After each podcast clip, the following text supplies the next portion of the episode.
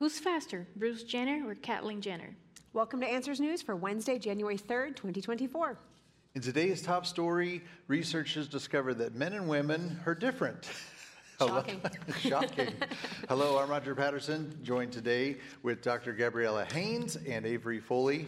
And we are going to jump right in in this new year, the first episode of Answers News for 2024. Yay. And we're going to jump right into this story. Study shows sex could be a better predictor of sports performance than gender identity. Had no idea. Shocking. Shocking. I couldn't have been more surprised than by the results of this study that no one needed because it's super obvious. Yes. All right, so this report comes to us as a synopsis of uh, British Journal of Sports Medicine, and it's given to us in a report from the College of, oh, sorry, the um, uh, London College, and this is a really clear, clear evidence that when men are competing in the field against women, they actually perform better, even if they think they're women. And we can't really be surprised by this Uh, no. because this is what's clearly pointed out to us in Scripture. We look to the pages of Scripture, God created two genders, male and female.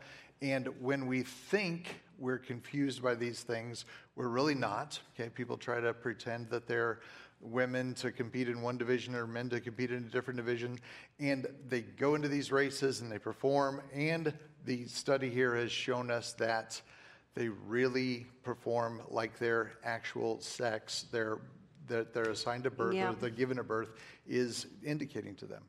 Yeah, the researchers found, according to the article, a sex gap in race times between athletes who identify as non binary. So, just because the athlete didn't identify as male or female didn't actually change biological reality, which is not shocking at all. Obviously, men and women are very different. Men are usually taller. They usually have bigger. They have a bigger lung capacity, a bigger heart, usually more muscle mass. Therefore, usually they're able to run faster than women. Um, and so we, we see this all the time in, in sports now, where women's sports are being taken over by men who will be way down at the bottom in the men's division, and then all of a sudden they identify as a woman. They join the women's division, and now they're winning trophies and taking home all the awards and everything because we're different. God designed us differently, um, and that's no shock from scripture, and no shock from just reality. Like even a child knows the difference between a man and a woman. Um, it all has to just do with obviously the, the ideas of our day and of subjective identity trumping reality. Yeah, I just thought it was interesting. It's uh, that was necessary to write a paper about Did we something that's so obvious, you know. And and the other point is, um, this person was the, the, the people that did that. They were very brave, you know, to do something like that. to have this study. Yeah, you have to study because uh, the now this can the cancel uh, Right. uh, culture, you know. Uh, but it's just reality. It's just the obvious thing that is, is just showing. Even though in the paper they were trying to kind of, kind of, kind of soft, Yes. uh, you know, talk and this and that. You know, gender is important, but uh, what they're saying is when you take apart all the ideas that they're trying to kind of soft the thing is man is man woman's woman that's how it is as biology and that's gonna they're gonna perf- perform uh, when they're doing um, you know the sport so Yeah, and when it comes right down to it, this was a scientific analysis of the data, trying to lay aside all of the subjective information because that's what science really should be is a Yeah. an objective analysis. And this quote really kind of spells that out. Uh, it says, "Given the lack of empirical evidence supporting gender identity theory." One should not assume by default that gender identity is a more powerful explanatory variable than sex being an objectively measurable binary variable, only male and female, sex has considerable explanatory advantages over gender identity. So the result, and it goes on to explain that the results really clearly show that those in the races that were men versus women, the, the identity didn't matter. If you mm-hmm. Chose to be a woman, you performed like a man because you had the body of a man and you were born as a man Yeah. regardless of how you chose to identify. Mm-hmm. So, how we think in our minds doesn't matter. It's how God designed us to be and how we were born to be that really determines those things. Yeah. And that's uh, the real world. And when we think scientifically, that's going to line up with what God created in the world because Yep. God is the author of the natural laws all around us. He's the one who created the world, and the world is going to operate according to the laws that He made. And he mm-hmm. did in the in the perfect way. So the way that he did it, it's the way that it we have to perform because that's the best for us. Is the best for everybody. And Avery and I, we have uh, little kids. Roger only have like big kids. Like when I say big, is tall too. Yeah. Uh, uh, so and I, we have little kids, and they. One week they're thinking they're Spider Man, the other week they're thinking they're like Batman, and we don't allow them to act like Batman and Spider Man because then we would be to emergency room every single week, right?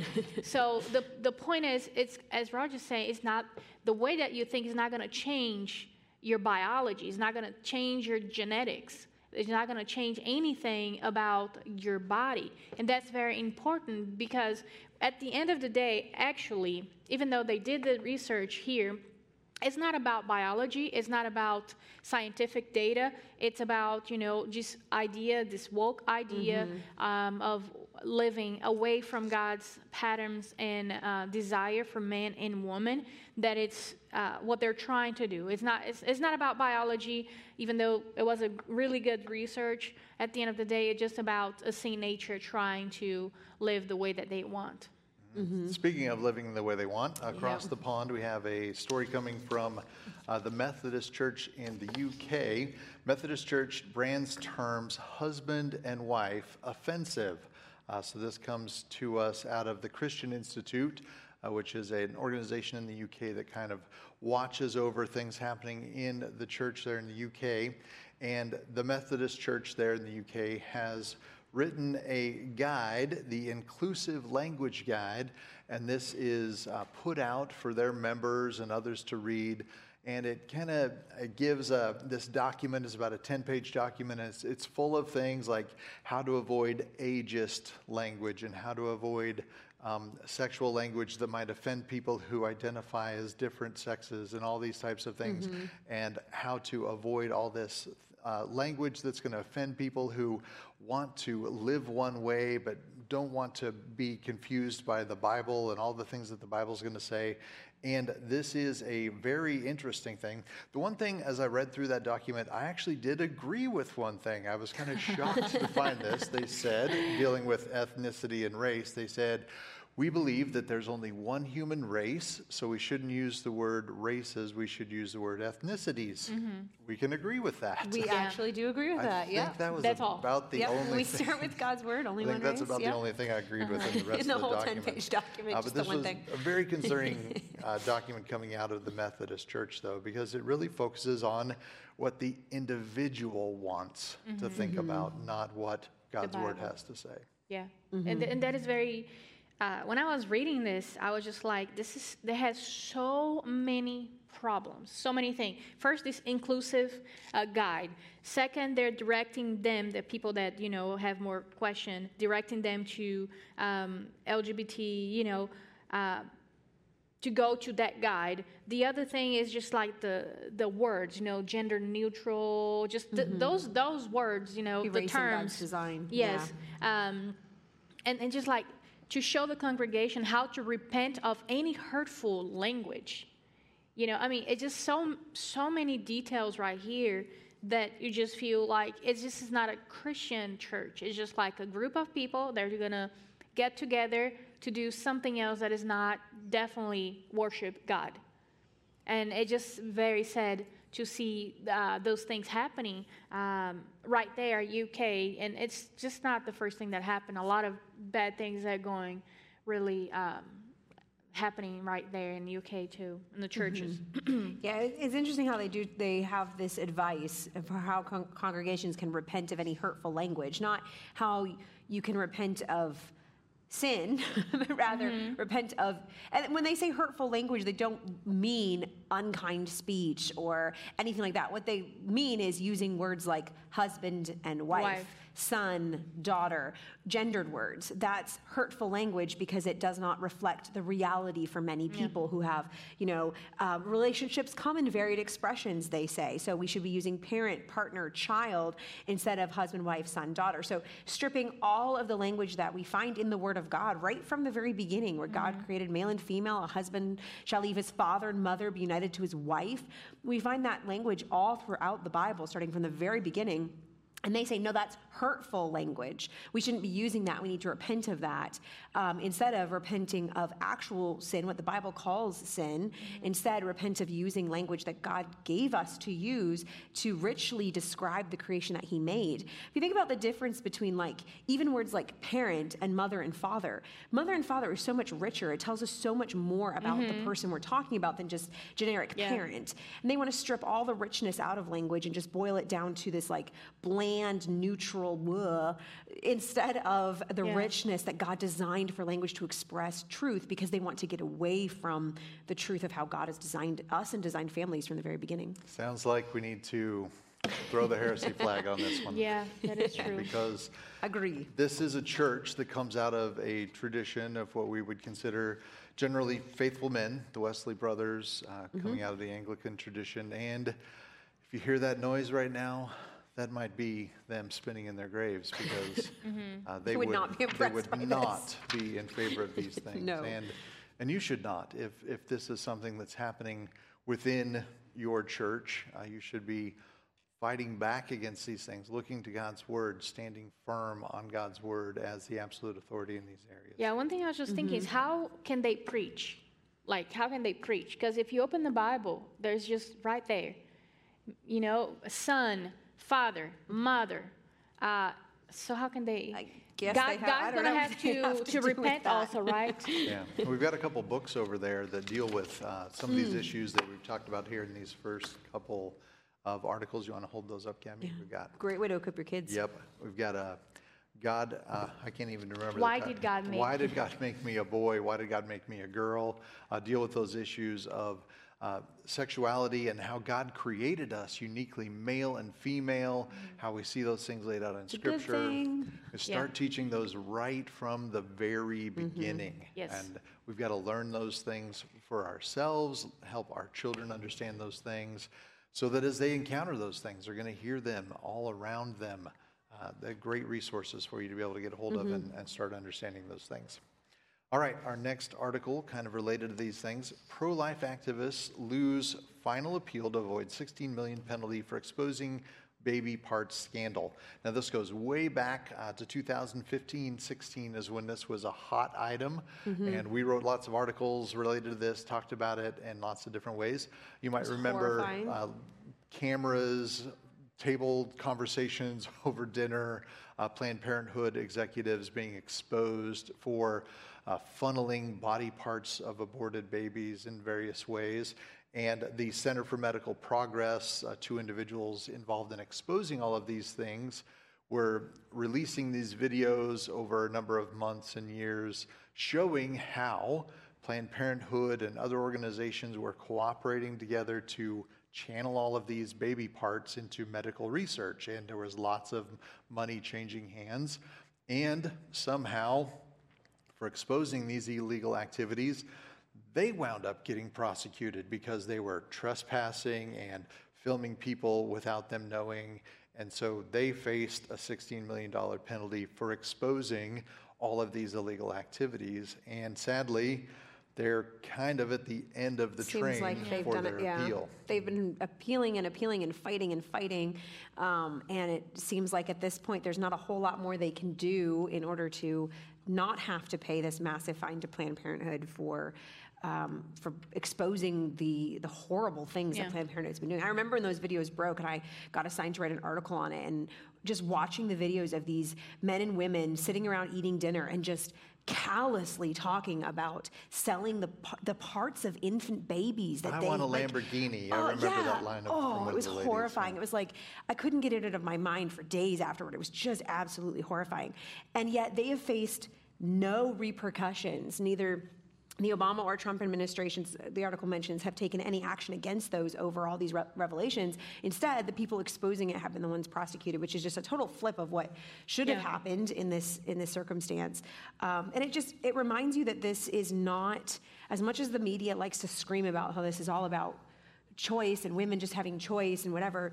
This is about money. Like this whole thing is about money. The amount of money these people are making off of the sale of unborn children's it's just it's just horrifying and it really reminds us of the the just the deadly nature of sin how one sin leads to another leads to another leads to another and leads to so much callousness that these people can just eat dinner and sit around and talk about something so heinous as if it's a joke and it's mm. funny and it's just what it's going to buy them their newest thing that they want it's just it's really horrible Yeah, it's sad uh, that unfortunately we live in a world that uh, we cannot even really trust that justice is going to be made. Yeah. Right.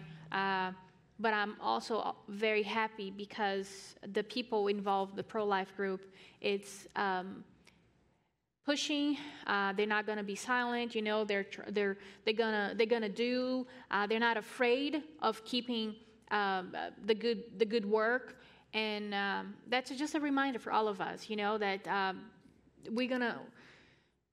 Uh, it might it might come to a time where we're gonna have to pay pay uh, um, even like in this situation financially uh, for one injustice that's gonna happen because we as Christian we we have to keep uh, talking about the truth and about God about that what they do in Planned Parenthood is a sin. They're murdering kids, babies, um, little ones, and destroying lives, and that's a sin.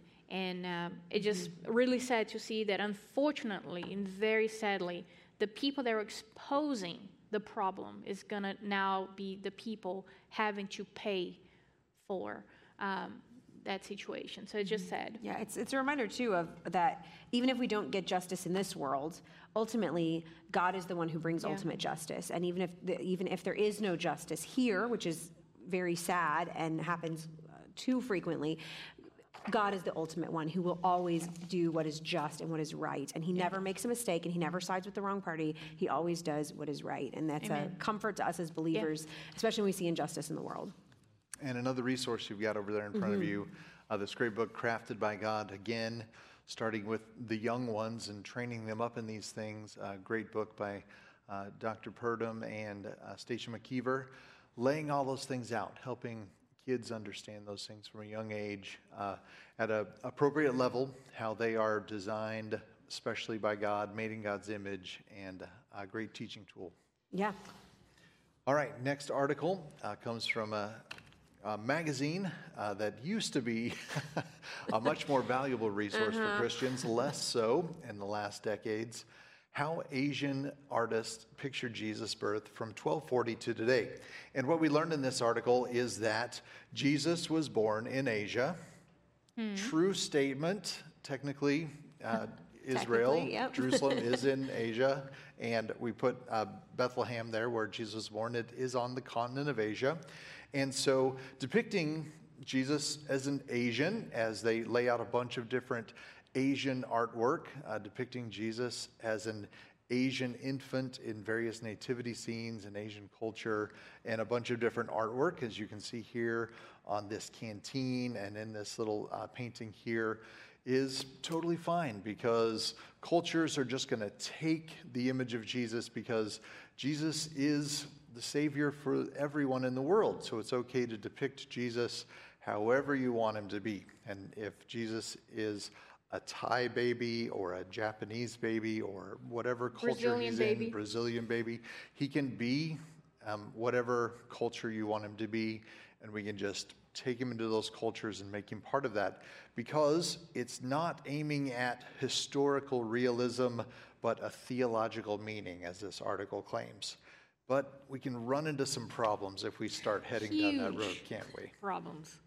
Yes, because you're missing when you when you try to do that, you're first you're missing the actual historicity, but you're also missing a lot of the theological meaning of Christ's birth. That he came through a specific line because God promised he would come from the line of Abraham. And it's very important that Jesus descend. That's why there's chapters of the Bible in Matthew and Luke dedicated to tracing Jesus' ancestry, is to show he really is the promised Messiah. He really came from the line that God said he would come from.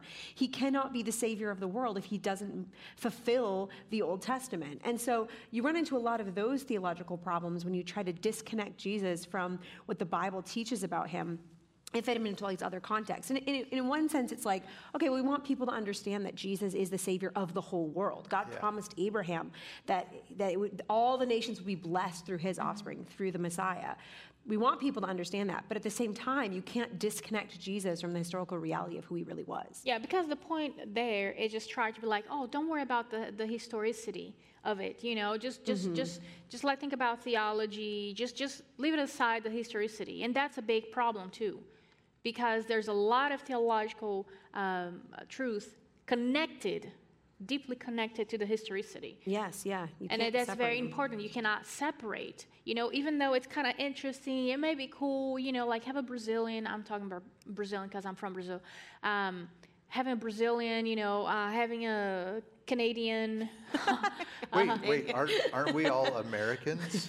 oh yeah, oh yeah, because we're all I'm, Americans. I'm from America. Yeah. Aren't you guys from America too? yeah, see, mm. she's she's from America. I'm from America. We're all Americans. that's- That- The you're article from, you're starts out from, with you're from saying- North America. You're from South South America. So we're all We're not- Americans. See how silly it kind of gets Right, when yeah. you start thinking No, about it No, people have like a that. very specific thing in mind. When they start the article by saying Jesus was born in Asia, he was Asian. Well, that's technically, if you're born in Asia, yes, but that's not what people think of when you say a statement like that. Just like saying we're all Americans because we're all from the continent of North America or South America. No, when you say American, you have a very specific thing in mind Yeah. that isn't true for either United of us. Um, States, yes. And that's so, going to skew yes. our thinking. So when, Exactly. we, when we start talking like that, we've got to be really, really careful. Careful, yeah. And if we present truth in images, because images say a thousand words, a picture's worth a, th- a thousand words, we start presenting these images to people, and this is the problem with movies and, and depictions of, of Jesus that present him in certain ways that don't reflect the Bible, and I won't Mm-hmm. mention any popular TV shows right now and get, get lots of negative comments. But when we start presenting things and say things and show things that aren't actually in the Bible, we plant things in people's minds that aren't actually true. And mm-hmm. then they start believing those things, And but they aren't actually in the Bible, and they start accepting those things as true when they aren't. Jesus wasn't Japanese. Jesus wasn't Thai. Jesus wasn't Vietnamese. And we see these things in all different cultures. Yeah, we see yeah. Ethiopic paintings. But then when we go to Western art, we see the white Jesus and Christianity today, in other articles, has condemned that Mm-hmm. history, those historic paintings, as well, why do you have a white Jesus? Jesus wasn't white. So there's kind of a double standard. Mm-hmm. It's okay to present him in these ethnic um, presentations because that helps connect to those cultures, but it's bad to do it in this because there's this demonization of Mm-hmm. the, it goes back to the woke idea, this is the oppressor class and all these Yeah, things. they can't be Yeah, consistent we in can't be that. consistent Yeah. because they want to have one thing one way and one thing another way. It's just very discouraging and frustrating. If we would just try to be consistent, let's present Jesus in his true historical, cultural context. And we try to do that our best here at Answers in Genesis. We're not always perfect, but let's present him as a, a Jewish born, middle brown skin, those types of things mm-hmm. that put him in that context as best mm-hmm. we can. Yeah. And that way we will be as faithful to the text as we as we Mm-hmm. can and present those things in the most accurate historical context. that and we draw can. out some really important theological um, meaning that comes from Jesus' ancestry and how he's connected all the way Yeah. back to Adam and all of that. If he's not the savior from the line of David, then we don't really have Right. any true Messiah, hope yeah. in the gospel. He's Yeah. not really the Messiah. Totally jumping tracks. Are they close? not, even, not even close. Other side of the world. Moving to a new continent. Southern, southern hemisphere. People once lived in a vast region in northwestern Australia, and it had an inland sea. Sounds Uh, lovely. this might have been. So if we think about uh, different areas of the world during the period that we would think of as the Ice Age, the water levels would have been much lower because all that water had evaporated off. It's sitting in giant ice sheets and glaciers, and water levels lower. So instead of walking out to what we think of as the beachfront, that would have been the continental shelf would have been dry and exposed. People would have lived there. Uh, we go to places like the area between um, France and Great Britain today, that would have been a open land, and you could have walked across the sea there. People living in those areas. Uh, so this article exposes one of those areas uh, on the northwest side of Australia. Uh, between what we think of as Australia and Indonesia today, where people could have been living, and they try to think about as that area was exposed and even a little inland sea that you can see there in the purple area, how many people would have been alive there, the time periods. Now they're giving time periods of 65,000 years, 18,000 years ago this ended. Are we going to agree with those types of things? No, not going to agree with the timeline in here um, because we understand that the Ice Age followed the global flood of Noah's day. So we're talking like 4,000 or so years Yeah. ago, people are living. Um, what I thought was really interesting about this is how, for years, um, people have asked us, how did the people and the animals get from, you know, the Middle East, where Noah's Ark landed on the mountains of Ararat, and spread all the way down to Australia? Well, this article talks about how people could have island hopped, arch, arch, no, I'm not going to say the word archip- Archipelago. uh, thank you, archipelago hopped uh, all the way down through Indonesia down into Australia because those ocean levels would have been so much lower. Obviously, they've got a different time frame, but during the ice age, those ocean levels are so much lower. People are able to go across, and it's not vast tracts of ocean they have to, you know, paddle across or whatever. They can just you know, continue their way down. Animals are going to go the same way. So that was really interesting. We talk about that a lot. Um, and now they found all of these different artifacts and things under the water where people used to have homes and farmland. And now there, like there was even rivers and lakes. They can see the riverbeds um, underneath the, the ocean now. And then as the water started to rise, people had to retreat and retreat and retreat and retreat as their farmland got slowly swallowed up by the water as the, as the ice age ended. Yeah, I thought it was really cool the amount of people because sometimes when you think about, you know, like at the time after the flood, it was not a lot of people, you know, but you see that around 50,000 to 500 people, 1,000, 500,000 people uh, lived around that time. Um, so it's just really cool to see the amount of people, uh, um, In this one little part of Australia. yes, area. So nothing wrong with the research here. We can generally agree with the ideas, Yeah. but the time frame's got to be condensed. People living in this area after uh, the flood, as the ice age had the waters lower, uh, people were moving across those land bridges and shorter areas. So really lines up with a lot of what we've said and a lot of research. Great idea, and, wrong time frame. Um, idea in that book there, the uh, flood of evidence, uh, talking about how the uh, flood would have contributed to a lot of the sediment we see, the fossil layers, and then after uh, the flood, it would explain how the ice age actually happened. So if you're interested in learning more about that, I can find some more of that in that book, Flood of Evidence. All right, here we go for our weekly dose of evolution fantasy. Flowers giving up on scarce insects and evolving to self pollinate, say scientists. Uh, so here we have a study of some pansies in France, and not people, these are flowers, okay? Pansies in France, and they have uh, looked at these over the decades and looked at the amount of nectar and the size of the flowers and some different things, and realized that they've gone from about 10 to 20% less nectar in these flowers over the decades as the number of pollinators, the different insects, has decreased. Now, we know this is a factor as we've increased the number of insecticides that we use. We've seen a decrease in different pollinators. So, as that's happened, these plants have decided to lose all these features. Mm-hmm. Okay? And that's, that's the language that we see here. It's in kinda- action kinda right there. fascinating. We see things like the plants are undoing thousands of years. The plants are changing their pollination strategy, strategies. up. They've changed the shape of their flowers. They've given up on these things. Evolution is amazing. It can accomplish all of these things. It's got all these In powers. just a few decades. Yeah. Just a few decades. Yeah, and they use a lot of this word evolving, evolve, evolving, which is it's, it has nothing to do with evolution. It's actually uh, Pansies are still pansies. yes, uh huh. This is just a way of uh, it's a call a logical fallacy, just a way to kind of present something as logical and correct, but it's totally has no uh, logic right there because we know that flowers don't give up flowers don't don't decide to do anything, you know, unless that your name is flower. Uh, you can do that, but if not, that's not the case. It's just a way. And of course, here it's evolving.